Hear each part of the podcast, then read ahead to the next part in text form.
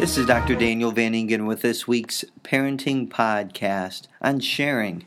For centuries, children have had difficulty sharing. For centuries, children have had disagreements, quarrels, and bickered.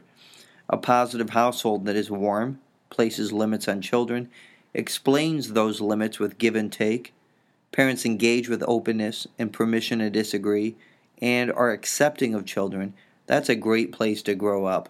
Children are more likely going to have positive repair attempts following fights and disagreements than children who grew up in a negative household. Still, sharing is difficult in all households. Ever heard of the one child syndrome? Single children tend to develop conversation skills earlier because they spend more time talking to adults. They also may become more uh, overly opinionated. The major challenge is learning to share. Having siblings around helps them practice sharing on a daily basis.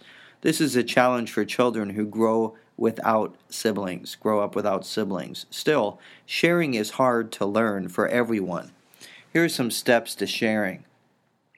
How many of us have seen a kid not play with a toy for two months and only cares about it right now because little Johnny is playing with it? This is rubbing on Marcus's sharing scar.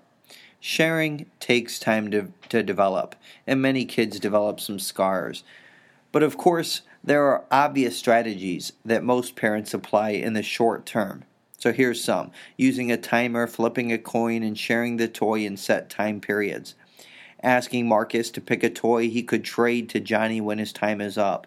Asking Marcus to ask Johnny which toy he would like to trade for when the timer goes off Parents use reinforcers, rewarding both children if they can create a game using their imagination that incorporates both siblings using both toys in the same game, reinforcing the team emphasis.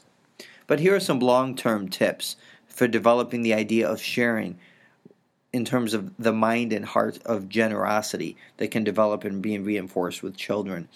One, clean out rooms on a regular basis and bring 5 to 10 toys to Goodwill.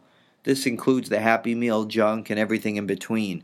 The main idea is uh, that it gives that that giving reinforces an attitude of generosity. Two, prepare now about how your child can have a generous mind and heart this upcoming holiday season.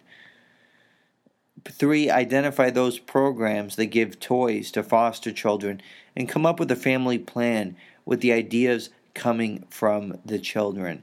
This is Dr. Daniel Van Ingen with this week's Parenting Pod- Podcast on Sharing.